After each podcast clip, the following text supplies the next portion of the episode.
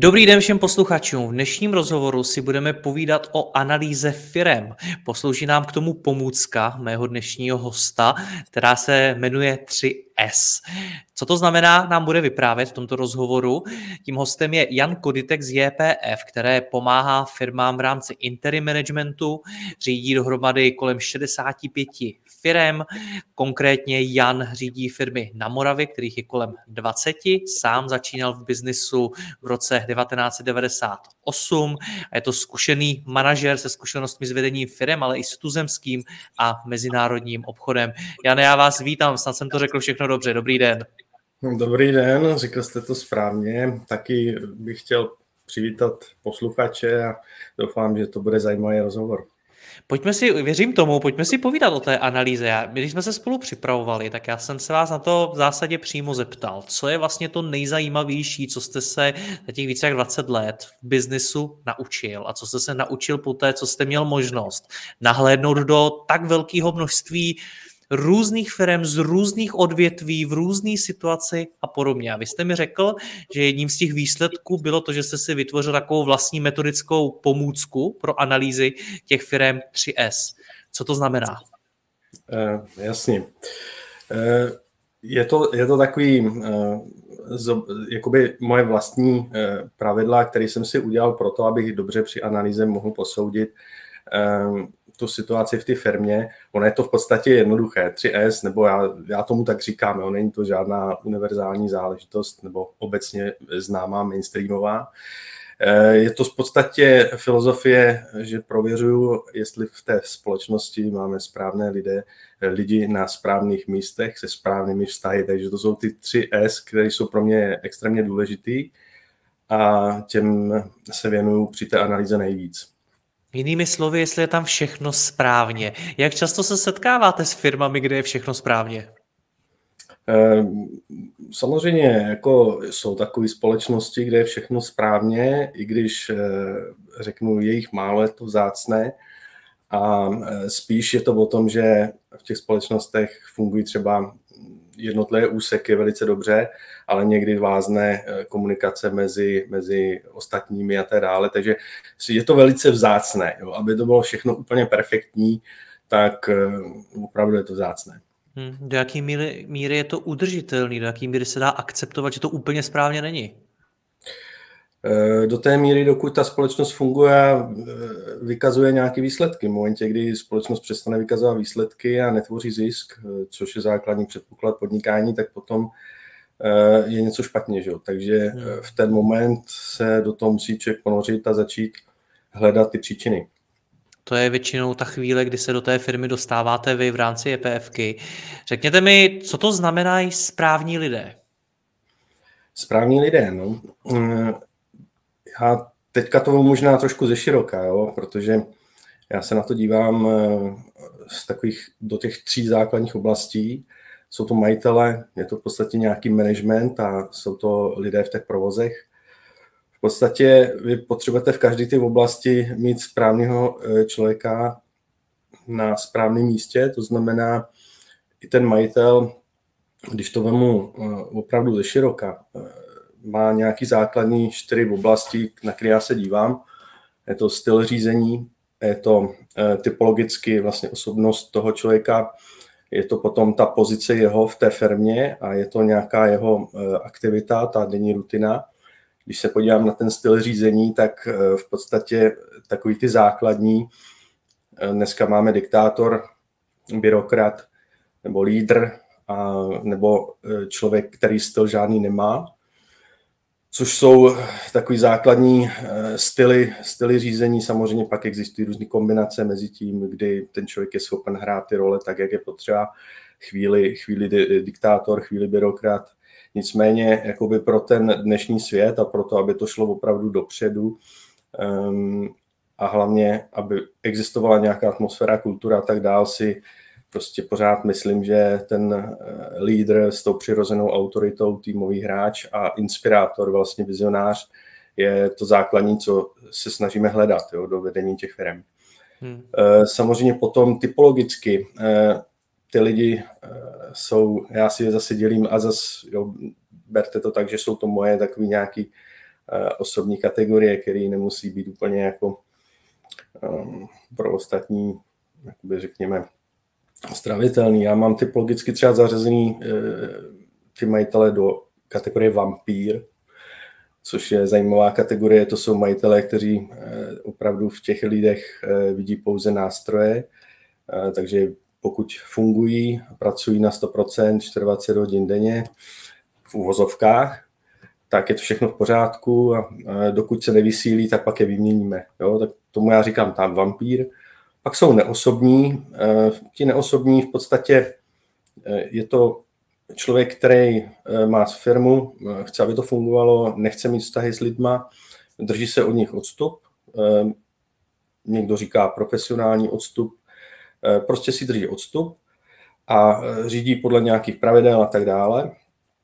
Pak je vztahový manažer, to je v podstatě eh, člověk, který chce s těma lidma mít ty dobré vztahy, chce, aby pochopili tu jeho vizi, tu filozofii, aby měli stejné hodnoty, jako má on a snaží se prostě takový lidi si k sobě přitahovat a mít s nimi, s nimi dobré vztahy, což je fajn pro přenášení té vize. A pak je to třeba člověk nedefinovaný, jo? to jsou různí eh, podivíni, snílci, střelci, kteří se prostě do těch eh, pozic eh, majitelů jakoby dostanou. No potom z pozice té práce, tam já to zase dělím na v podstatě operativce, kteří v té firmě jsou od pondělí do neděle 12 hodin denně a v podstatě řeší od hřebíčku až po prodej všeho. Eh, pak jsou rozvojoví, kteří pracují na té firmě, to znamená, ti už eh, se starají o ty strategické vztahy, o to, co tu firmu posouvá dále, což můžou být strategičtí zákazníci, dodavatelé, jsou to investice, je to, jsou to vývojové věci, jo, je to reprezentace té firmy, eh, jsou to cesty za poznáním, aby jsme se něco dozvěděli a tak dále. To jsou ti rozvojoví a to jsou většinou, když je kombinace rozvojový lídr, který je má přirozenou autoritu a je týmový, tak to je úplně ideální stav.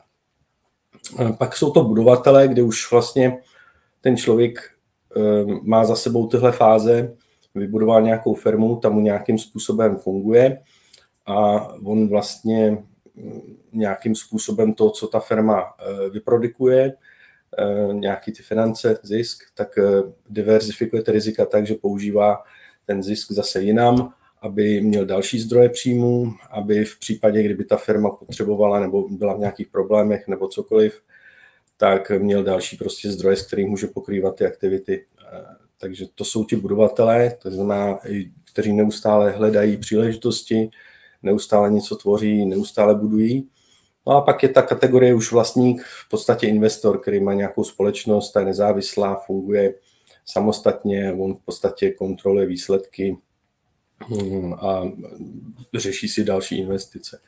No a zase podle aktivity práce, potom ty majitele pracují eh, takže jsou ty typy eh, vše zvládám sám, to jsou ty alfasamci, kteří prostě všechno rozhodují, bez nich eh, v podstatě ve firmě nefunguje vůbec nic.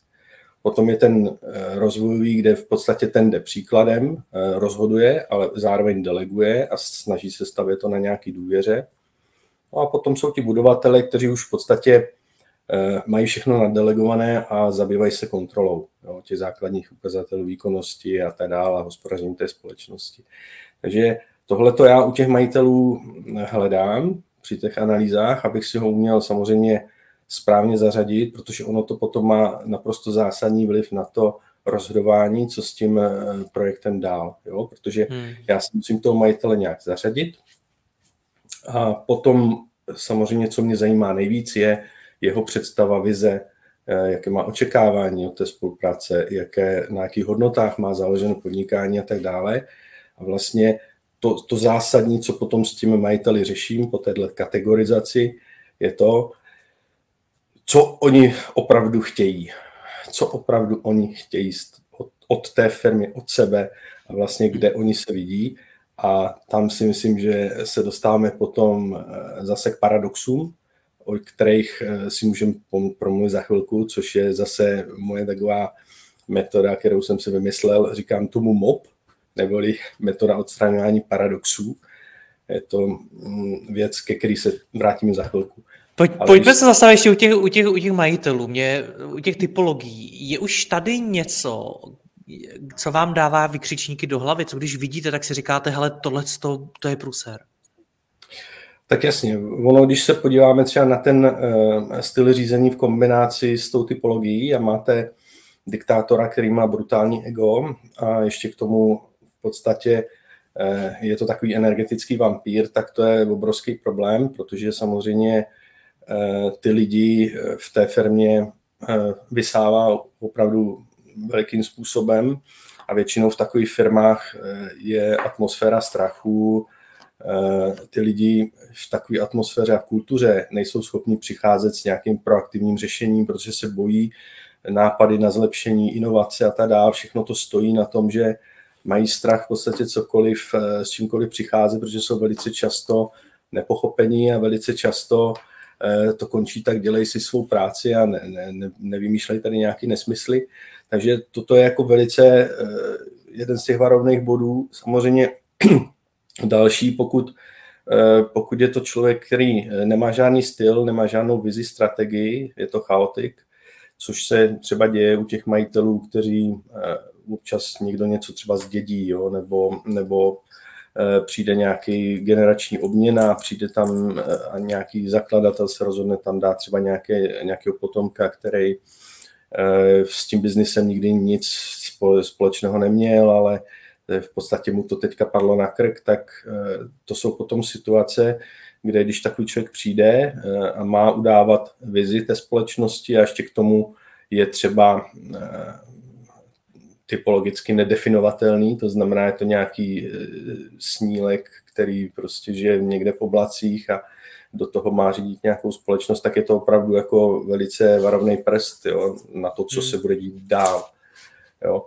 Potom samozřejmě takže pro mě třeba nejdůležitější opravdu je pochopit ten eh, styl toho řízení, jak to funguje v té firmě, jak to ten majitel praktikuje a opravdu si ho zařadit typologicky do nějakých těch, eh, do nějakých těch oblastí. Protože s tím diktátorem eh, jako se pracovat samozřejmě dá, je to těžký, ale dá, ale je to hodně o tom, že on musí opravdu mm, mít pocit, že eh, pracuje s rovně, rovný s rovným, jo? že opravdu hmm. Eh, ten člověk, který tam přichází z naší strany, eh, je, je takzvaně hoden. Jo? Hmm. Ale to, to byla dá... moje další otázka, protože když se bavíme o typologiích v čemkoliv, tak je velmi těžké tu svoji typologii změnit v něco jiného.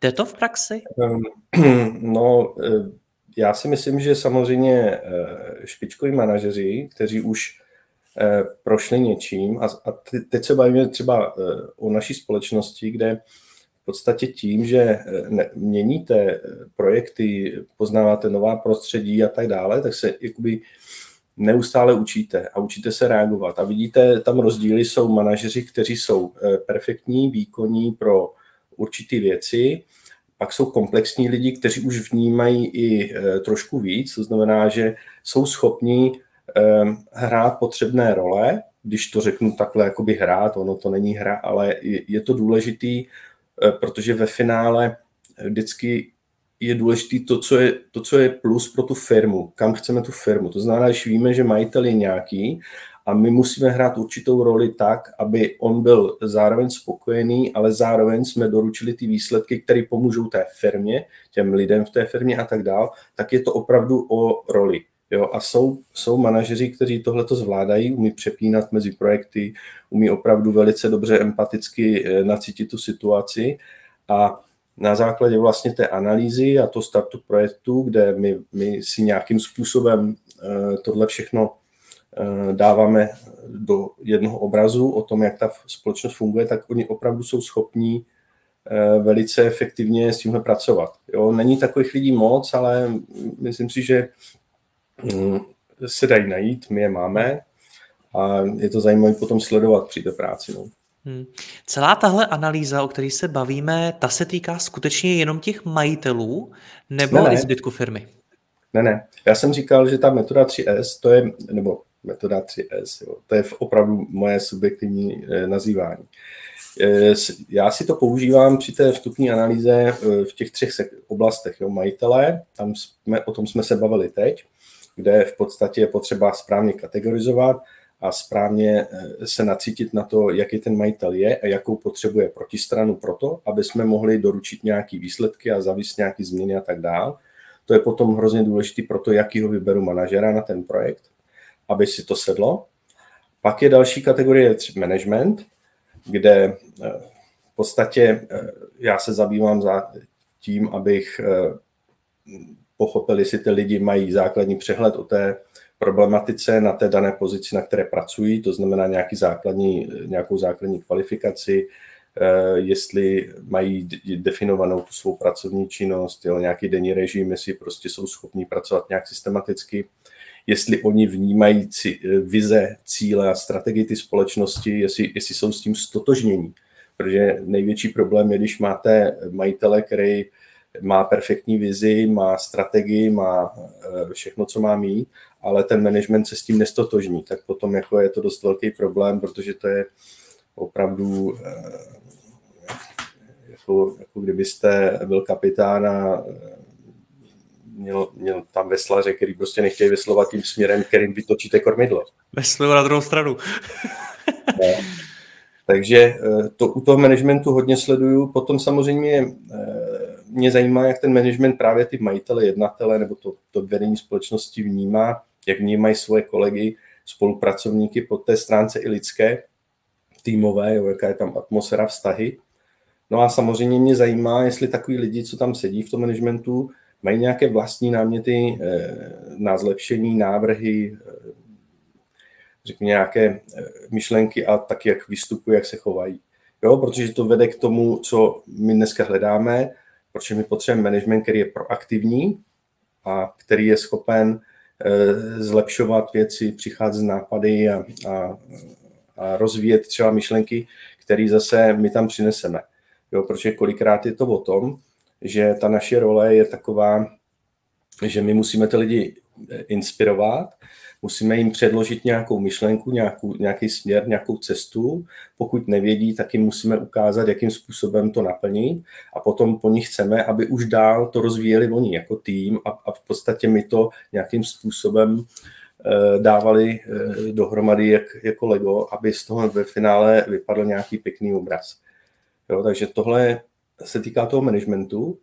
No a pak jsou lidé v provozech, jo, kde vlastně i v rámci té analýzy máme vybraný i lidi z provozu, eh, kde v podstatě nám jde o to, aby jsme si potvrdili, jestli ty lidi v tom provozu eh, mají přehled o tom, jaká je ta struktura řízení té společnosti, jo, jaký, kdo má jaký kompetence na jednotlivých úrovních té firmě, to znamená, že rozumí tomu, Eh, co ti lidi nad nimi tam všechno dělají, jaký mají kompetence, eh, v podstatě potom, jaký mají oni informace o té vlastní pracovní aktivitě. Jo. To znamená, eh, když jsem nějaký operátor ve výrobě, mám všechno, co k tomu potřebuju, vím, jak to mám, jak mám pracovat, jo. to znamená, mám správně zadané úkoly, protože toto dneska bývá třeba v těch výrobních společnostech opravdu velký problém, že eh, kolikrát ty lidi jako eh, nemají správně zadaný úkoly jo, a tím pádem tam vznikají různé eh, chaotické situace,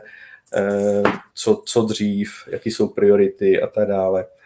Takže to mě taky zajímá. No a pak samozřejmě charakteristika těch lidí, jo, jestli jsou to extroverti, introverti, vůči, submisivní nebo já nevím, iniciativní, nebo defenzivní, váhavý, pomalý. To je potom jenom takový ten obraz eh, té struktury eh, těch lidí v té výrobě. No a samozřejmě tak, jak vždycky, eh, jestli jsou proaktivní, to znamená, jestli mají nějaké návrhy na zlepšení, nějaké, nějaké myšlenky a jaká je tam vůbec atmosféra. Takže já to sleduju, správní lidé na správných místech se správnými vztahy v těchto třech oblastech, to znamená zaměřuju se na majitele, zaměřuji se na ten management, zaměřuji se na lidi v provozech a hledám tyhle ty věci, o kterých jsem mluvil, tak, aby eh, jsem si udělal co největší obrázek o tom, jak ta společnost eh, je, je v těchto věcech, eh, jak je na tom. Co z toho vypadne? Protože to je fakt jakoby komplexní pohled na tu strukturu té firmy a na to, co se v ní děje. A teď z toho nejspíš vypadnou nějaký závěry. Jaký například? No, z toho vypadávají velké věci, teda, no. To vám musím říct, že uh, opravdu uh, kolikrát uh, k mému překvapení, jako i u firm, který vypadají opravdu velice, na první pohled velice dobře, uh, že by tam nemuselo být nic, uh, nic jako závažného, tak přesto jako tam pak vypadávají věci, že nefungují vztahy, skoro v každé druhé firmě je nějaká žába na prameni nebo takzvaný travič studní. Jsou lidi, kteří rozkládají kolektivy, vypadávají z toho špatně zorganizované činnosti, nesprávně zadávaný úkoly. Vypadává z toho to, že v těch organizacích nefunguje organizační struktura, odpovědnost těch jednotlivých lidí na těch jednotlivých stupních, že se to obchází, řeší to majitel, řeší to spousta věcí, řeší se takhle spousta věcí jakoby nesystémově. Jo. Potom si kladete otázku, na co má takový člověk vedoucího třeba výroby, který je na nějaké funkci, má tam za to patřičné ohodnocení a tak dále. Když ho lidi obchází, chodí za majitelem a ten rozhoduje za jeho zády nějakým způsobem, o kterým nemůže vědět, protože nema, není v tom detailu. A vypadává z toho spousta, spousta informací, které potom dál používáme, ale účelem vlastně ty analýzy je ne jakoby zachytit úplně všechny eh, nesrovnalosti, ale vybrat si ty, ty prioritní věci, ty, které úplně, eh, řekněme, eh, který bychom chtěli v té první fázi v podstatě odstranit a okamžitě napravit. A na to zase mám já, já tomu říkám paradoxy nebo problémy, které jsou do očí bíjící. A to je to, o čem jsem mluvil, to je zase ta druhá metoda. To je, pardon, ta metoda MOP.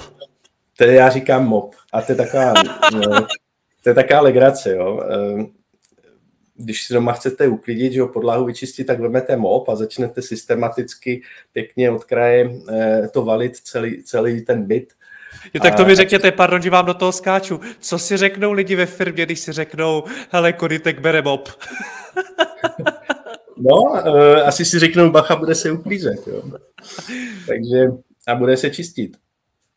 Ne, je to opravdu s nadsázkou, ale, ale berte to tak, že takový, eh, já vám, když vám řeknu pár eh, paradoxů, jo, zase můžeme to vzít třeba majitelé, management a lidé v provoze.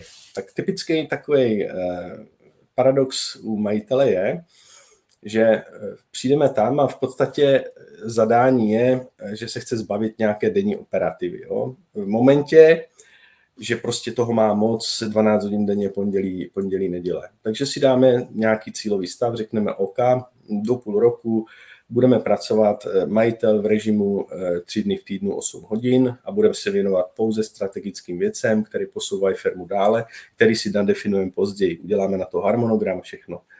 Majitel samozřejmě nadšený z začátku, že jo? ale v momentě, kdy vlastně se to začne eh, dařit a ten eh, náš člověk začne fungovat, přebere ty, ty jeho věci, teďka, protože to řídí nějakým způsobem, tak eh, ty lidi začnou nějakým fungovat jinak, v společnosti se to, nebo těm lidem se to líbí a tak dále. A najednou ten majitel začne vlastně podlíhat stresu, jo, že ty lidi už ho nepotřebují, že neví, co s volným časem, který najednou má, chybí mu pocit, že v podstatě té nepostradatelnosti, který měl předtím, jo, a paradoxně se to začne projevovat tím, že on začne na sebe upozorňovat takovými náhlejma zásahama do té operativy firmy, jo, zase se tam najednou objeví, začne tam něco, něco hledat, hledá fakt chyby, hledá i drobnosti a sebemenší nedostatky, které potom se e, e, začnou hrotit. A v podstatě on začne pracovat proti smyslu zadání svého vlastního zadání toho projektu. Takže vzniká jakoby paradox a ten se musí odstranit. Jo, to, to je přesně, Pardon, přesně to mi vyprávělo několik eh, vlastně manažerů i z poměrně velkých firm, kteří třeba převzali její vedení po zakladateli. A co mhm. jsem si z toho odnesl, tak v tu chvíli je potřeba, aby ten jejich nástupce, kdo to vede za ně, měl tu drzost a ty koule toho majitele poslat někam a říct mu, hele, už nám do toho nemluv. Je to, je to, je to o tom? Uh, neřekl bych, uh, že to je až takhle. Samozřejmě uh, v naší pozici je to trošku jednodušší. Když jste zaměstnanec, tak opravdu hmm. musíte vážit slova.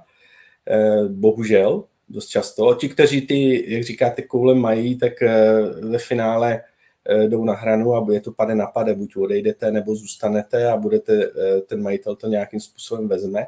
Ale já zase říkám jinou jako poučku, která je podstatě už z dětství, že jo, eh, kdo si hraje nezlobí, to znamená, eh, tohle řešit eh, jde tak, že my si s tím majitelem musíme sednout a musíme mu najít nové strategické zájmy. To znamená, my ho musíme zatížit tak, aby opravdu pochopil, že aby neměl čas se věnovat tomuhle, ale aby ten veškerý čas věnoval tomu, co té firmě něco přinese. To znamená, my opravdu, co typická věc je, jsou eh, výjezdy za poznáním, eh, jsou to různé eh, vzdělávací programy, jo, protože spousta majitelů třeba v pozdějším věku má obrovské zkušenosti. Teď si najme za sebe někoho, kdo řídí tu firmu, pak jim začne být smutno po té firmě, po tom dítěti, tak oni potřebují, jakoby můžou ty své zkušenosti předávat dál v rámci různých akademií, různých vzdělávacích programů pro lidi, kteří do ty firmy přicházejí, jo, což je velice zajímavá záležitost. Takže tohle se snažíme ty majitele směrovat spíš tím směrem, aby opravdu tohle pustili a, a začali pracovat na tom, když teda jako opravdu ten není zbytí, eh, tak na tom, aby, aby přinesli něco, nějakou jinou hodnotu. To znamená opravdu najít nové strategické zájmy. Hmm. Mně přijde, že, eh, a taky jsem to slyšel mnohokrát a mám, jsem to několikrát zažil, že největší brzdou toho biznisu velmi často bývá ten majitel. Ani si to třeba neuvědomuje, ale třeba způsobem svého no. myšlení, svými nějakými vnitřními limity a podobně, tím, že nevidí některé věci a tak, jak se tohle mění? Dívejte, tohle to je zásadní, zásadní téma dnešní doby, jedno z těch zásadních témat. Jo, protože eh, spousta projektů, které my dneska děláme, eh, obsahuje prvek, kterýmu se říká generační obměna. A eh, není to jenom o tom, že se mění jakoby majitelé, kteří po devadesátkách vybudovali firmy, dneska jsou ve věku, kdy už opravdu to potřebují předat, teďka řeší komu a tak dále, ale je to i o tom, že se úplně totálně změnilo eh, prostředí a doba, doba jiná, je, je rychlá, digitalizovaná a tak dále. Je to o spotřebě, o, o v podstatě otevřených informacích a, a dneska jako já vidím úplně eh, zásadní problém v tom, že ti majitelé, kteří zažili vlastně eh, tu dobu po revoluční a dál, tak se velice těžko mentálně adaptují na tu současnou situaci, jo, na tu současnou dobu, protože ne, nerozumí a hlavně si myslím, že ani nechtějí rozumět jako té, té nové generaci, která nastupuje, jo, a lpí vlastně na svých způsobech řízení, eh, postupech, eh, pravidlech, které už dneska jakoby eh, úplně fungovat nebudou, protože ty lidi takhle nastavený nejsou. Jo? A to, toto je věc, u který, s kterou já jako docela hodně často vedu polemiky s majiteli firm, že když eh, se snažím opravdu vysvětlovat, že uh, ti mladí eh, jako potřebují trošku jiný způsob, jo? že dřív třeba typicky fungovaly mikrostřediska na, ve, ve společnostech, kde Eh, ty lidi měli nějaký, nějaký svý mikrostředisko, tam si s tím hospodařili, pak si vzájemně různě fakturovali a tyhle ty věci fungovaly a byli to takový malí podnikatele uvnitř firem, tak jak to vlastně kdysi dělal Baťa, že jo. A tohle perfektně fungovalo, protože ty lidi, eh, jo, prostě tomu věřili a tak dále. Dneska naopak bych řekl, že se vrací takový to, eh, my ten systém potřebujeme co nejjednodušší, jo, dvě, tři střediska, Eh, jednoduchý, otevřený eh, uspořádání, informace všude, všecko online, aby jsme nemuseli nic hledat, připravovat si věci. prostě přijdeme do společnosti, kde to musí být takhle nastavené, to je první věc. Druhá, která proto dělám 3S, je, že tam musí být špičková atmosféra, kultura a to přijetí těch nových lidí musí probíhat na hodně, hodně pozitivní úrovni, protože když tohle nefunguje, tak ty lidi z těch prostě tam nebudou a musí je to bavit. Jo. Dneska dokonce i víc eh, to ty lidi musí bavit a mít tam dobrý vztahy, než, než jakoby ve finále i ty peníze, když v vozovkách, jasně. Jo. Ale o tom určitě se chci bavit ještě dál, protože tady, jak jsme říkali, ta metoda MOP, jo, to čištění, eh, ono u toho, eh, třeba u toho managementu, když se pobavíme, eh, taky paradox typický a velice, velice bych řekl častý. Jo, že když se bavíte s tím středním managementem v těch firmách, nebo i s tím vyšším, nižším, řekněme, managementem obecně, tak ty lidi vlastně často poukazují na to, že eh, mají vysoké pracovní nasazení, jsou přetížení, eh, perfektně všechno znají, eh, někdy jsou až nepostradatelní, jo, ale jsou, cítí se jako nedocenění, hlavně finančně. Že jo. Ale v momentě, kdy teda řeknete dobře, tak nastavíme výrazný podíl mzdy na měřitelné ukazatele vašeho výkonu, tak najednou se ty lidi začnou bránit ty odpovědnosti za ten vlastní výkon a výsledky a preferují raději, raději tu nižší, eh, nižší mzdu s větším tím fixem. Jo. Což je eh, totální paradox. Tak my říkáme, dívej dobře, eh, chceš, aby jsme tě víc ohodnotili dobře, tak my ti dáme možnost eh, brát na základě ukazatelů, tam to nestropuju, prostě bude to tak, když se firmě bude dařit, bude pořád ta marže, pojedeme nahoru, všichni pojedete nahoru, ale je to od těch ukazatelů, tak najednou už ne, jako jo. Už ne. Jako já tu odpovědnost za tu svou práci takhle nechci. Jo? Takže toto třeba je velký paradox, který se snažím taky odstraňovat na těch projektech a hodně řešíme i odměňovací systémy, aby byly motivační, aby byly eh, v závislosti na eh, výsledcích, na zisku a na těch věcech, které v podstatě na těch ukazatelích, no, těch ukazatelů je celá škála, hmm. tak aby to bylo zajímavější eh, pro tu firmu, aby ty lidi prostě byli víc motivovaní. A z toho plyne zase jediný řešení. Na klíčových místech mít lidi s vysokou osobní motivací. Když to není, tak prostě můžete dělat cokoliv. Hmm.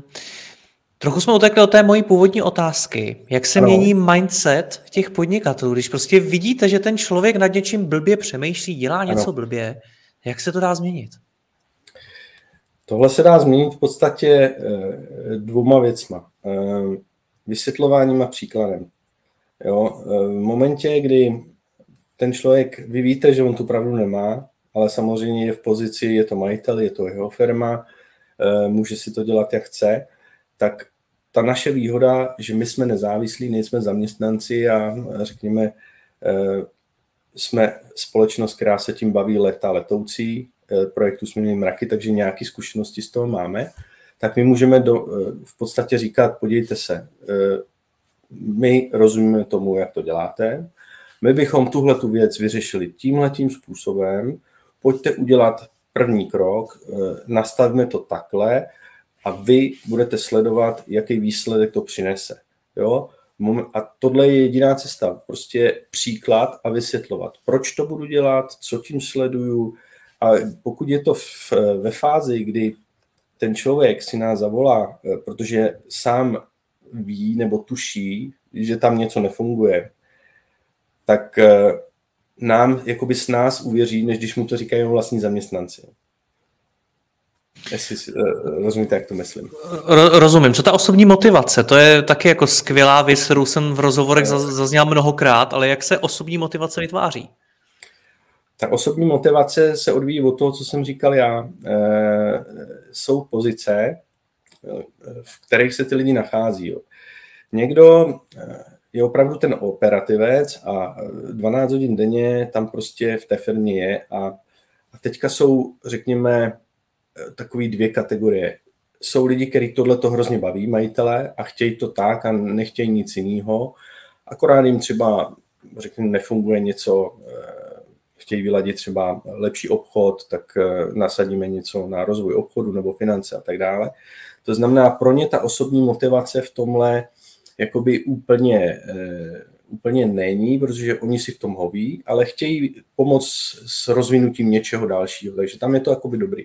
V momentě, kdy jsou v té pozici, ale jsou v ní nešťastní, tak právě ta osobní motivace je to, že jim vysvětlíte, že těma krokama, který uděláme, tak vlastně oni se osvobodí. Oni se osvobodí, oni e, získají to, po čem všichni prahneme. E, budu pracovat podle toho, jak, e, jak já budu chtít, budu dělat věci, které já budu chtít a pokud pracovat nebudu a nebudu dělat ty věci, tak ta firma pojede dál jo, což je takový utopický stav, ale pro ty majitele je, je tohleto, řekněme, vidina, ke který oni si potom eh, jako jsou schopni upnout. To znamená získat více svobody, získat více volného času hlavně mít tu svobodu v tom rozhodování, jestli teďka pracovat, nebo teďka jít na dovolenou, nebo teďka eh, vzít ten zisk, který jsem vydělal a udělat eh, celý ho darovat někde na charitu, postavit nějakou,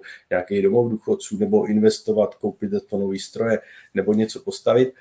Takže jo, je to o tom, že v podstatě osobní motivace v 90% případů podle mě končí u toho, že oni touží po určité větší svobodě a nezávislosti na té vlastní firmě, kterou jakoby vybudovali. Jo. Takže to je takový... Hmm, rozumím. Na čem to většinou troskotá ta změna v té firmě? Když přijdete do firmy a vidíte, hele, tady se prostě něco děje, ta firma je z nějakého důvodu v krizi, ale má to prostě nějaké řešení, je potřeba udělat tohleto nebo tamhleto, ale mm-hmm. stejně se to nepovede. Čím to většinou je? No, eh, řeknu tak, eh, těch faktorů může být několik. Eh, za prvý, že to rozhodnutí majitele o té změně nebylo opravdu míněno vážně.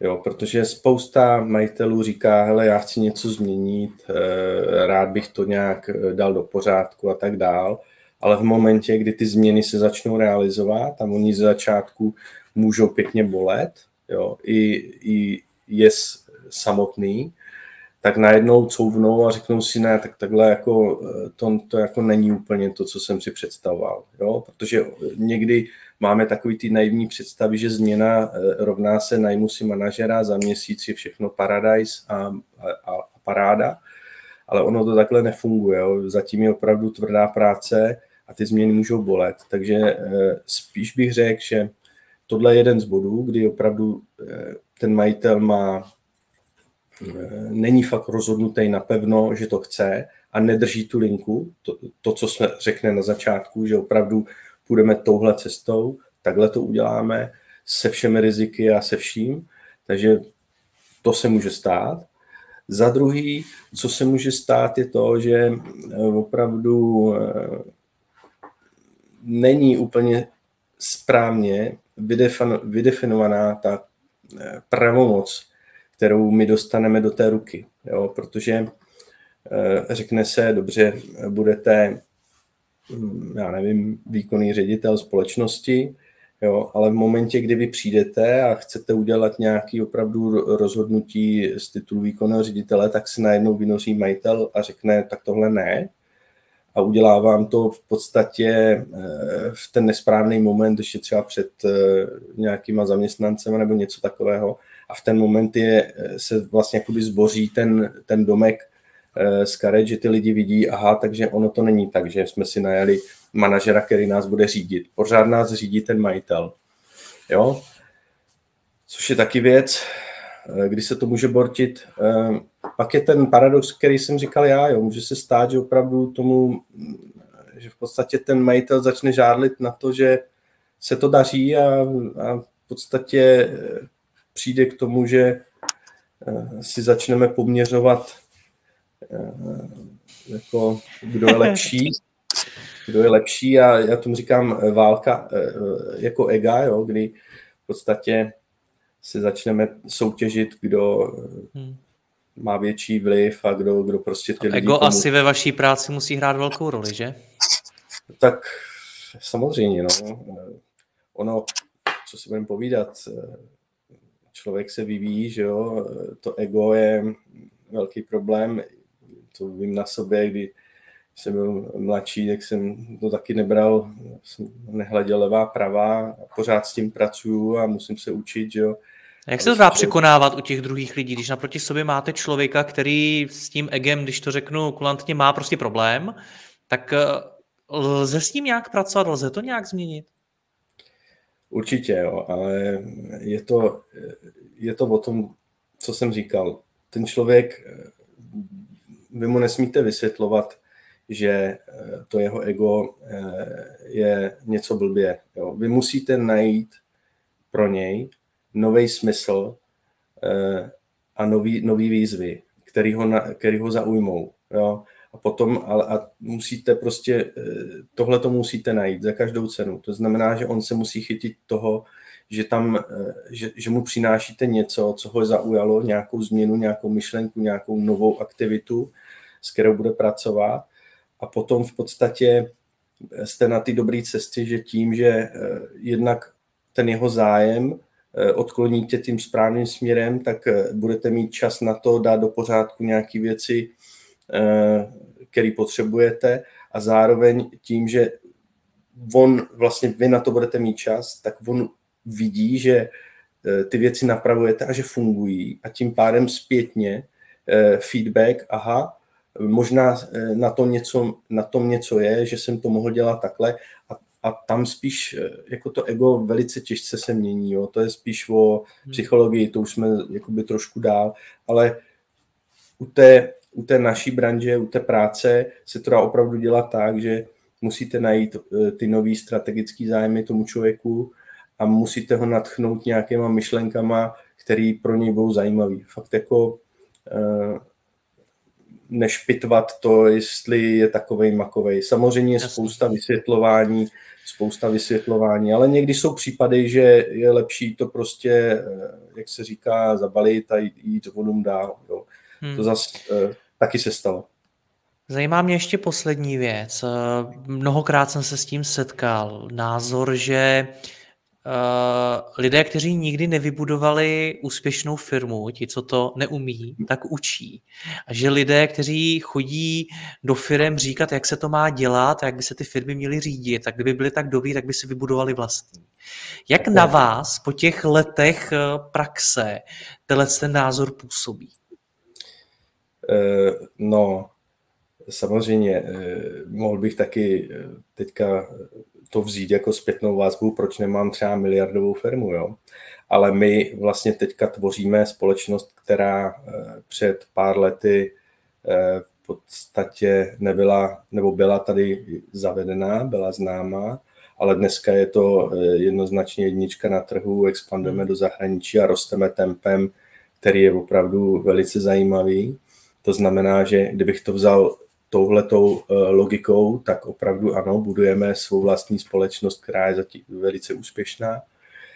Ale eh, jak já se na tohle dívám, eh, za prvý, my nechodíme do těch firm těm lidem radit. My samozřejmě radit ano, ale my tam chodíme ty firmy pomáhat řídit nebo je kompletně řídíme. To je velký rozdíl mezi poradenskýma firmama a mezi náma. My jsme exekutivní firma. To znamená, ti naši manažeři tam opravdu my řekneme, tohle to v té firmě špatně, musíte to opravit tímhle způsobem a pak řekneme, a my to opravíme, my to opravíme svým vlastním člověkem a za to si ručíme. Jo? To znamená, to je veliký rozdíl. To znamená, my ty lidi samozřejmě jim i radíme, i je učíme, protože v rámci toho projektu vy můžete kaučovat spoustu lidí, Jo, e, opravdu je to o, tom i, že oni se od vás učí, protože naší úlohou je i ty lidi inspirovat, přinášet tam nový pohledy, jo, nevymýšlet žádný e, blbosti, když to takhle řeknu, my se snažíme věci, které e, fungují dobře ve spousta jiných firm, tak aplikovat. Jo? Vybrat si z toho vždycky to nejlepší, co by v té firmě mohlo být aplikovat. Ale je to opravdu o tom, že ty věci provádíme sami. Jo. Takže eh, když mi někdo řekne, eh, proč nemám miliardovou firmu, když jsem tak dobrý a, a že tady někde chodím něco radit, tak já řeknu, Takže za prvý, my tu miliardovou firmu budujeme. Možná jestli, polemika, jestli jsme začali, jestli jsme neměli začat o pět let dřív nebo později, ale otázka je, mohl bych říct, víte co, podívejme se za pět let, kde budeme a pak se bavme o tom, jestli se nám to daří nebo ne. Eh, protože věřím tomu, že ta společnost poroste velice, velice dobře. A, a, a za druhý, eh, myslím si, že eh, kdyby v téhle době prostě tahle doba bude tak náročná, že aby generovala miliardáře nebo řekněme ty špičkový manažery na takový úrovni, aby eh, prostě začali věci dělat a, a, budovat ty miliardové společnosti, eh, to opravdu bez pomoci i eh, manažerů, který nemají ty svoje vlastní firmy, asi nepůjde. Takže nikdy to není o jednotlivci. Vemte si konec konců ty miliardáři, co oni umí. Oni umí jednu zásadní věc.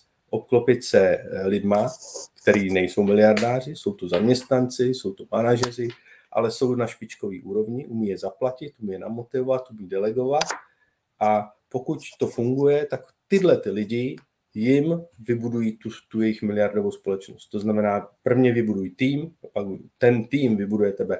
Takže tohle to je myšlenka, kterou v podstatě razíme docela často. A Tomáš Baťa říkal, nejdřív vybuduj sebe, pak až firmu.